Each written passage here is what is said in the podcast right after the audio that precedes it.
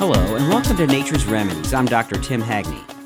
Today's topic is the homeo- homeopathic remedy China, also known as cinchona, which is made from the bark of an evergreen tree found in the tropical forests of South America.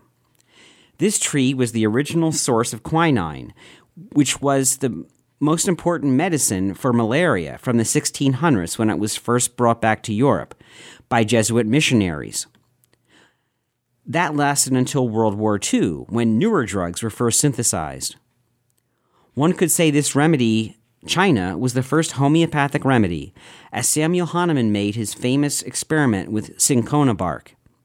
Hahnemann had been seriously questioning the medicine of his day, which was in the 1790s, and the rationale that cinchona bark helped the symptoms of malaria simply because it was bitter. It just didn't seem to be good enough explanation, as other bitter plant medicines weren't as effective.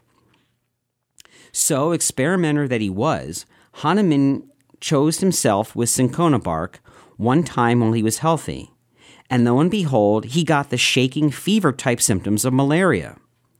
At this point, the like cures like mechanism of homeopathy began, and Hahnemann, who had basically quit practicing medicine, returned to medicine, this time armed with a new method for prescribing drugs. Now, also, since he had conducted what was the first proving of China, he could now experiment with the other drugs of his time to see very precisely and systematically what the medicines would be most useful for. Homeopaths ever since this time have been able to take any substance and using the scientific method find out what it could be used to cure. Now, back to what we can use cinchona for today. It's nervous exhaustion brought on from a debilitating illness, or weakness from loss of body fluids, such as sweating, vomiting, or diarrhea. China may fit somebody on the deeper constitutional level in certain people who are hypersensitive, idealistic, and easily offended. They have an intense artistic personality that makes it difficult for them to share their feelings with others. Well, thanks for listening. This has been Dr. Tim Hagney with another Nature's Remedies, and I look forward to speaking to you again next week.